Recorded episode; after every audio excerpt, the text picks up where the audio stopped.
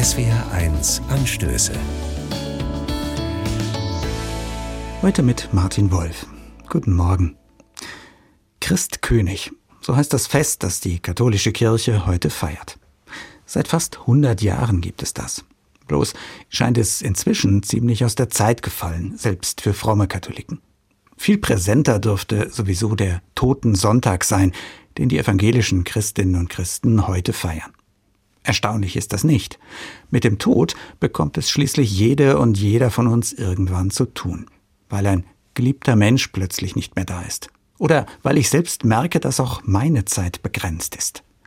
Die Idee von einem König Christus erscheint dagegen doch ziemlich abstrakt und weit weg.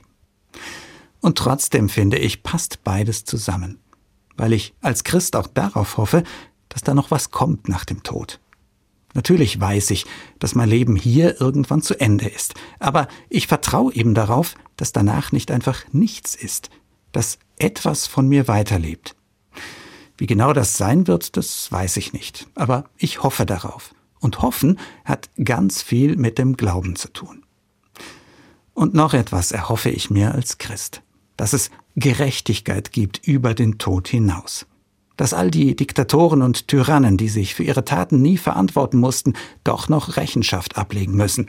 Und dass ihre Opfer eine späte Gerechtigkeit erfahren, wenigstens nach ihrem Tod. Auf so eine umfassende Gerechtigkeit haben schon die Menschen der Bibel gehofft. Sie haben sich das wie eine Art Gerichtsprozess vorgestellt, mit einem König Christus als Richter. Es ist ein ziemlich menschliches Bild für diese Hoffnung, aber es bleibt eben ein Bild. Ich selbst brauche diese Bilder nicht. Das Bild dieses Gerichts nicht und auch nicht das eines Königs auf dem Thron.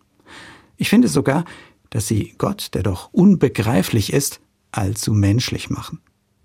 Aber dass da noch etwas kommt nach dem Tod, wie auch immer es sein wird, und das Unrecht nicht einfach ungesühnt bleiben darf, das ist trotzdem meine große Hoffnung. Und die gehört zu meinem Glauben untrennbar dazu. Martin Wolf aus Kaiserslautern, Katholische Kirche.